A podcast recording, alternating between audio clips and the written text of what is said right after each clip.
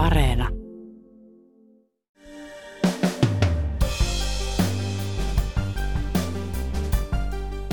Venäjän sotaa Ukrainassa rahoitetaan Euroopan ostamalla energialla. Kaasu ja öljy virtaavat yhä EU-maihin. Erityisen riippuvainen Venäjän energiasta on Euroopan mahtimaa Saksa.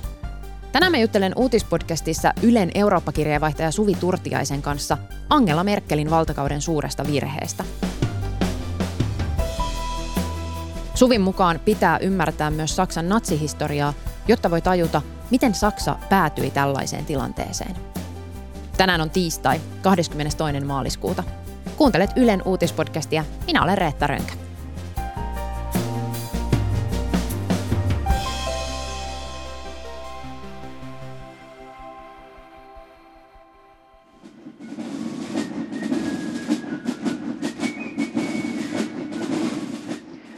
Sitten Saksaan, jossa Angela Merkelin pitkä valtakausi on päättynyt. Liittopäivät äänesti sosiaalidemokraattien Olaf Scholzin maan uudeksi liittokansleriksi.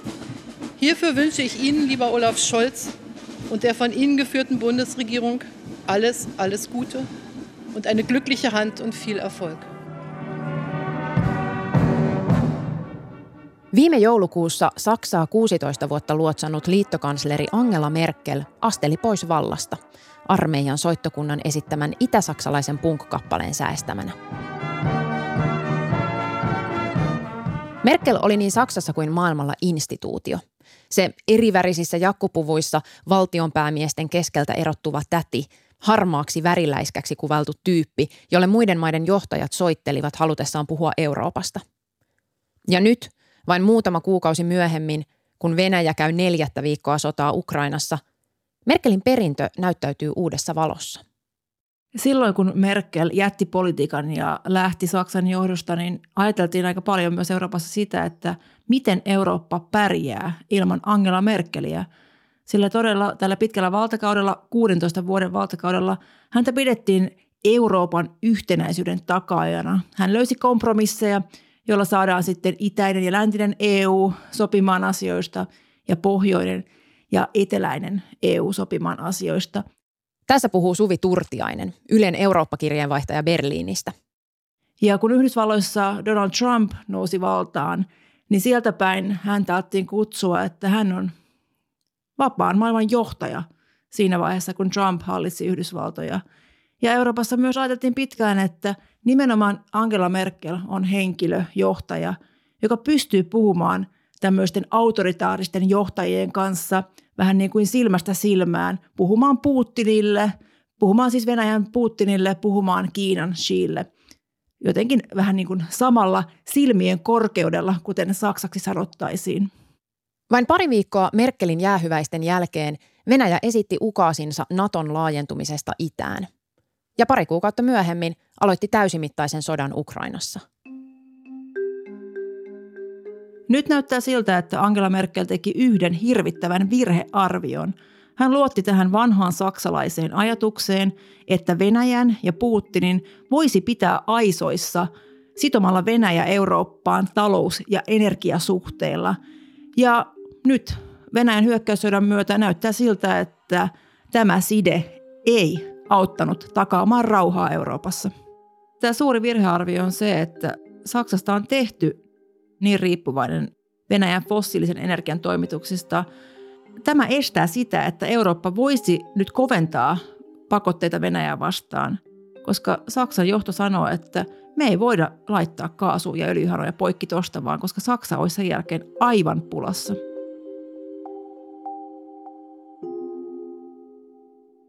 Saksassa on ajateltu oikeasti sillä tavalla, että tiiviit taloussuhteet Saksan ja Venäjän välillä – on tae rauhalle Euroopassa. Ja tämä ajatuskulku on ollut voimassa jo vuosikymmeniä.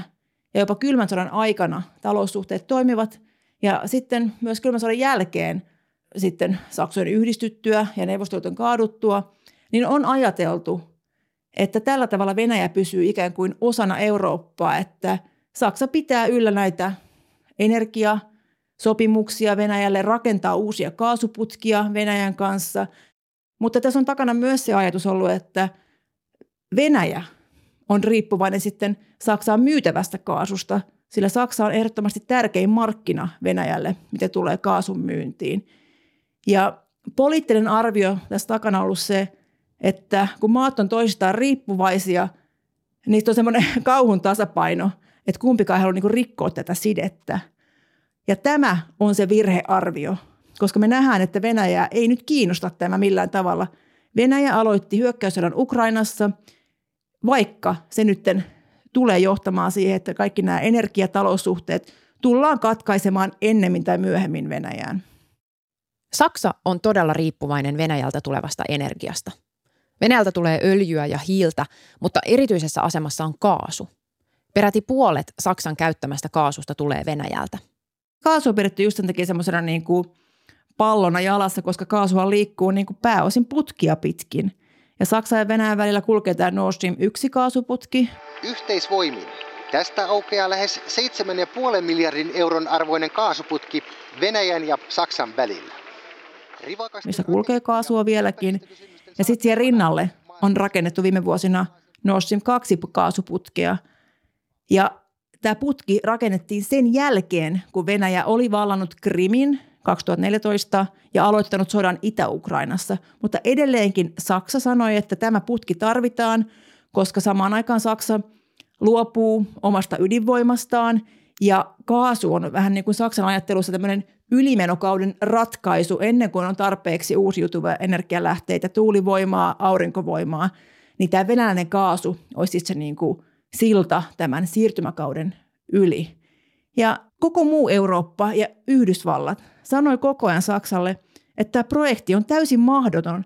Te ette voi lisätä riippuvuutta Venäjän kaasusta sen jälkeen, kun Venäjä aneksoi yhden osan Eurooppaa, liittää se osaksi itseensä ja aloittaa sodan Itä-Ukrainassa. Silloin se sota oli vain Itä-Ukrainassa. Mutta Saksa sanoi, että tämä on talousprojekti, ei mitään, me jatketaan. Ja tämä kaikki tapahtui siis Angela Merkelin kaudella. Länsimaat ovat asettaneet Venäjälle talouspakotteita, mutta energiasektori on vaikea rasti. Yhdysvallat ja Britannia ovat jo asettaneet Venäjältä tulevalle öljylle ja kaasulle tuontikiellon, mutta EUn pakotelistalta energia on pysynyt poissa. EU ei ole tätä päätöstä vielä tehnyt. Saksa on sitä mieltä, että tätä riippuvuutta pitää vähentää ja he tekevät niin kuin paljon töitä sen eteen, mutta he sanovat, että se ei ole mahdollista lopettaa kuin seinään.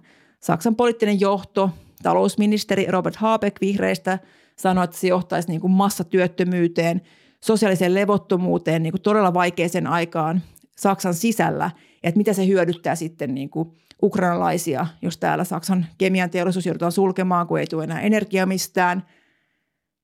Mutta sitten on taloustieteilijöitä, jotka sanoo, että se olisi mahdollista ja se droppi Saksan talouteen ei olisi välttämättä suurempi kuin mitä pandemia on aiheuttanut.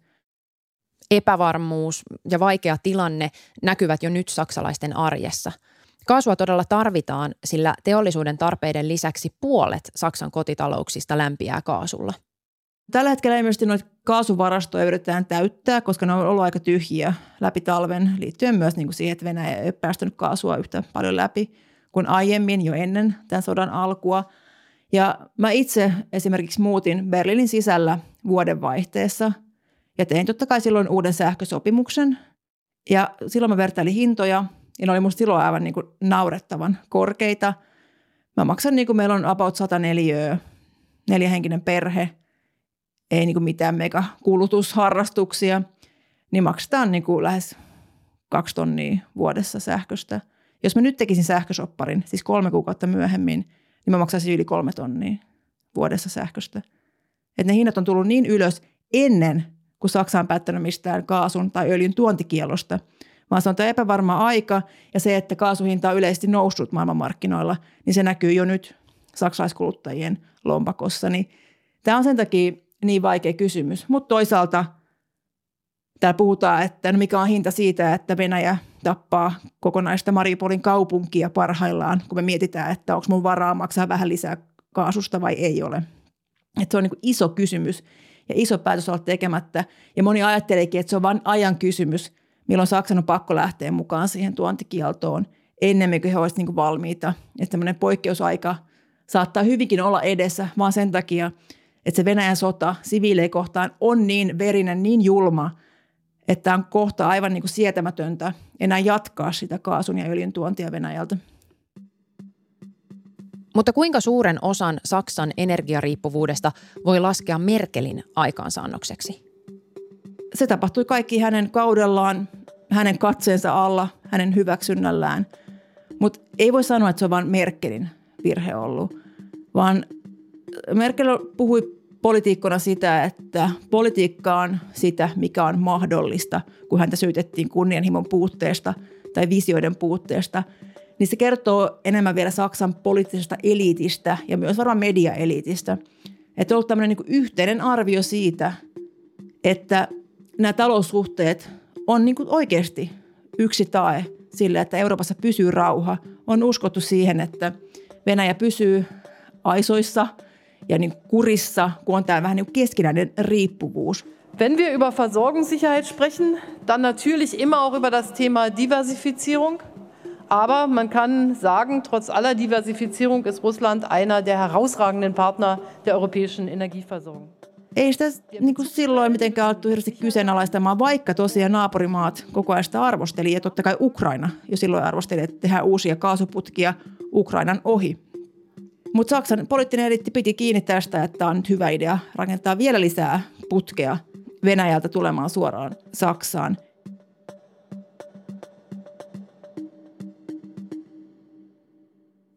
Jotta voi ymmärtää, miksi Saksa toimii idän politiikassaan näin, pitää Suvin mukaan ymmärtää Saksan historiaa.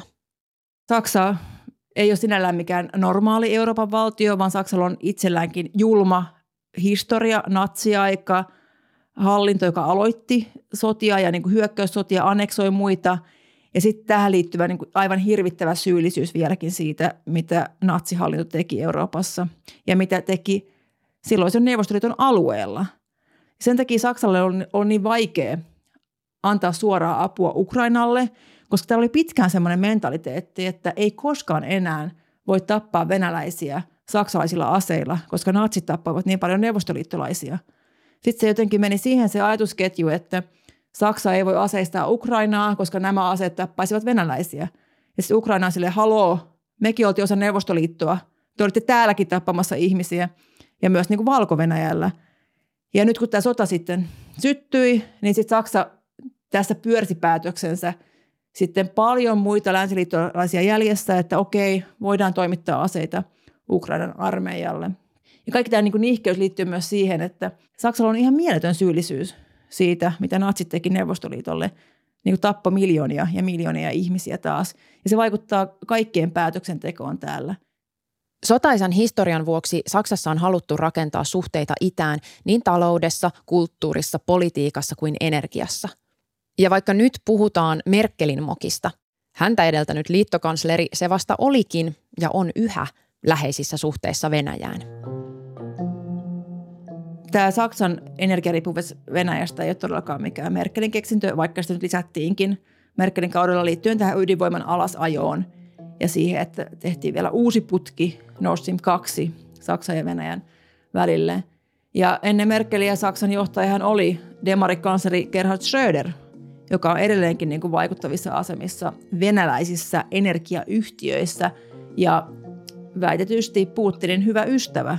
Saksassa on noussut kohu entisen liittokanslerin Gerhard Schröderin juhlista Venäjän presidentin kanssa – Schröder vietti eilen 70-vuotisjuhlia Pietarissa ja tervehti Putinia halauksella. Se on herättänyt totta kai Saksassa erittäin paljon kritiikkiä jälleen kerran nyt tämän sodan sytyttyä, että miten on mahdollista, että demokraattisen Saksan aiempi johtaja nyt veljeilee edelleenkin Putinin kanssa – ja vetää näistä hommista niin kuin miljoonien palkkiot. Nord Stream on kansainvälinen yksityinen yhteisyritys, jossa päävalta löytyy Moskovasta. Saksan päässä asioita oli junalemassa entinen liittokansleri Gerhard Schröder, joka poliitikkuuransa jälkeen siirtyi leveämmän leivän pariin. Kysymys on se, että, niinku, että miksi? Miksi Gerhard Schröder tekee tätä? Okei, hän saa varmasti niin kuin miljoonien palkkiot siitä, mutta come on, jos olet Saksan entinen johtaja – niin on niitä muitakin lobbaushommia, mistä saa niin kuin isot rahat tulemaan.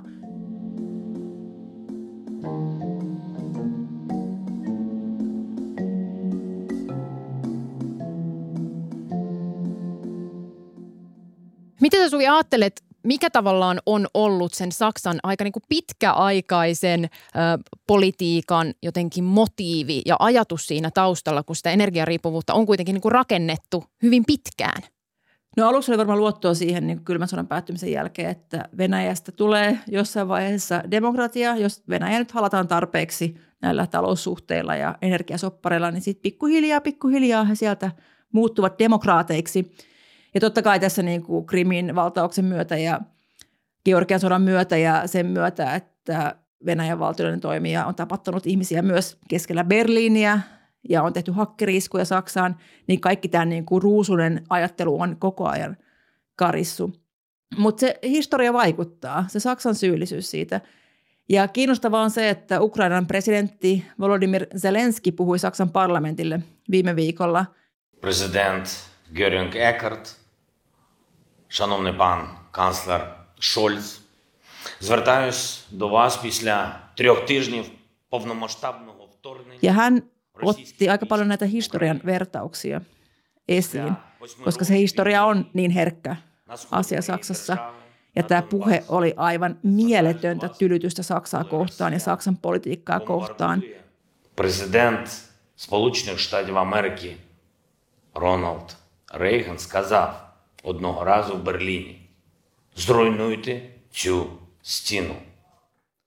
Hän sanoi siis suoraan, että vähän viitaten Berliinin muuriin, joka jakoi silloin niin kuin vapaata ja autoritääristä maailmaa, niin hän sanoi Saksan politikoille, että tällä hetkellä Saksa itse rakentaa muuria niin kuin lännen ja Ukrainan välille. Että Saksa on Zelenskin mukaan nihkeillyt tässä Ukrainan EU-lähentymisessä ja Saksan mukaan Ukraina ei voi päästä NATO-jäseneksi ja tämä kaikki Zelenskin mukaan sitten rakentaa tätä muuria niin kuin Ukrainan ja lännen välille – ja sitten Zelenski syytti, että samaan aikaan Saksa rakentaa sitten siltoja vähän niin kuin Ukraina yli kohti Venäjää. Ja siellä toimii tuhansia fir- venäläis- äh, saksalaisfirmoja Venäjällä, jotka edelleenkin saa rahaa Venäjältä. Ja tämä Saksan energiapolitiikka rahoittaa Putinin sotaa. Miten Saksassa tämä Zelenskin puhe otettiin vastaan? No se oli ehkä tämän puheen jälkeen niin kuin toinen iso uutinen oli se, että ei oikein mitenkään. Se oli jotenkin ihan järjetön show, että Saksan niin Bundestagissa tässä niin kuin Reichstag-rakennuksessa, historiallinen rakennus, niin Selenski on siellä screenillä, pitää tämän niin kuin todella kovan puheensa. Sitten nämä poliitikot vaan niin kuin nousee seisomaan ja taputtaa. Sitten he palaa niin normaalia asialistaa ja päiväjärjestykseen, eikä puhu enää asiasta niin kuin mitään siinä päivänä. Ja se jotenkin niin kuin todisti sen, mitä Selenski sanoi, että Saksa ehkä nyt vähän sutii ja nahjailee näissä päätöksissä. Onko Merkel itse astunut esiin tai ottanut kantaa, kun hänen politiikkaansa nyt parjataan?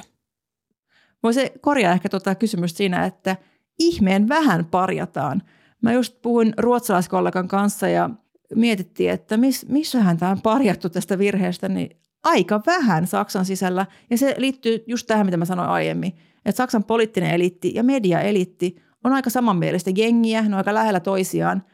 Niin tämmöistä niin oikeasti aitoa itse tutkiskelua ei ole vielä aloitettu. Totta kai tämä sotauutisointi pitää kaikki kiireisinä, että sitä ei niin ehkä ehditty aloittaa.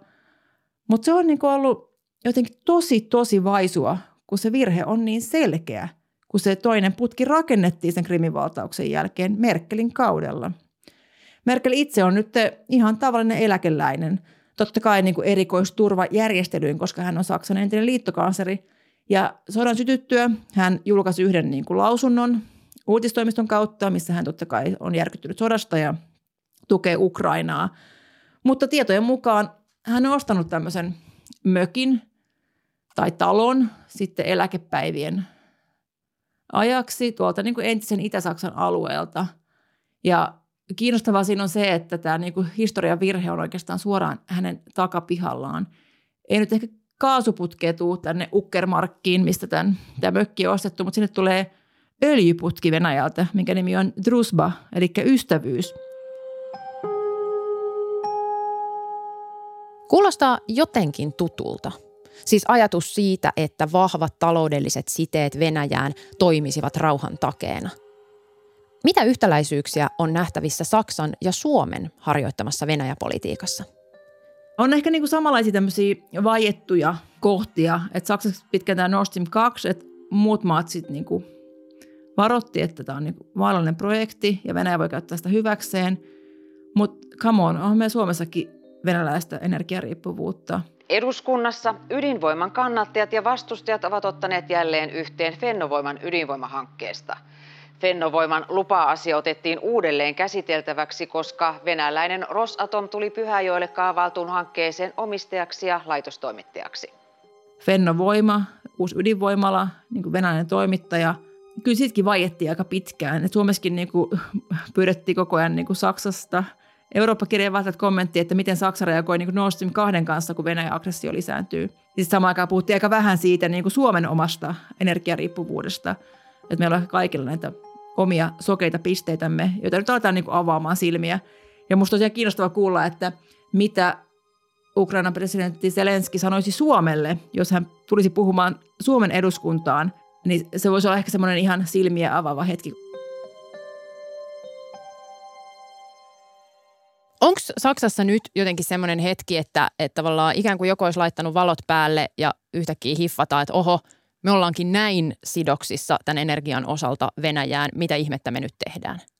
Joo, kyllä se vaikuttaa siltä, että he tajuaa, että tämä energiasuhde pitää katkaista ehkä nopeammin, mihin he ovat varautuneet. Katsoo nyt on talousministerin, joka on myös ilmastoministeri, niin kuin viime päivien suhailua eri maissa. Hän kävi Norjassa ja nyt hän on Katarissa puhumassa nimenomaan niin kaasutoimituksista. Ja täällä oppositiopolitiikot vaatii jo, että tämä pitäisi laittaa saman tien poikki nämä öljy- ja kaasutoimitukset. Ei kaikki, mutta jotkut vaatii jo näitä kovia toimia ja totta kai Ukraina vaatii näitä kovia toimia. Ehkä suurin niin kuin valojen päälle laittaminen oli tosiaan tämä Scholzin päätös näistä puolustusmenojen lisäämisestä. Saksan tuore liittokansleri Olaf Scholz ilmoitti tosiaan helmikuun lopussa, että Saksa lisää puolustusmenoja sadalla miljardilla eurolla – Kyse on historiallisesta päätöksestä, koska aiemmin, osin juuri sen Saksan sotaisan historian takia, puolustusmenot on pidetty maltillisina. Ajatus siitä, että Saksa voi jälleen olla vahva. Se ajatus on ollut niin kuin täysin poissa ja tabu vuosikymmenet. Et ennen niitä 2006 MM-kisoja Saksa ei niin kuin tyyliin pystynyt laulaa omaa kansallislauluaan, kun se historian peikko oli niin suuri, että on niin kuin liikaa, liikaa Saksaa Euroopalle, että me laittaisi laulaa mitään kansallislaulua. Ja nyt sodan sytyttyä Saksa on tosiaan sitten tulee Euroopan suurin puolustusmenojen käyttäjä. Se niin kuin yrittää vahvistua myös niin kuin tämmöiseksi voimapolitiikan peluriksi Euroopassa. Ja mikä on myös iso muutos on se, että Saksan kansa, etenkin niin kuin nuoret, kaipaa nykyistä aktiivisempaa Saksaa ulkopolitiikassa – ja siinä ehkä näkyy se niin kuin historian ajan kuluminen, että uusi sukupolvi haluaa, että Saksa on enemmän niin kuin läsnä maailmanpolitiikassa, eikä semmoinen niin passiivinen sivusta seuraaja, vaan että Saksan pitää oikeasti niin kuin alkaa turvaa tämän niin kuin vapaan maailman olemassaoloa entistä aktiivisemmin –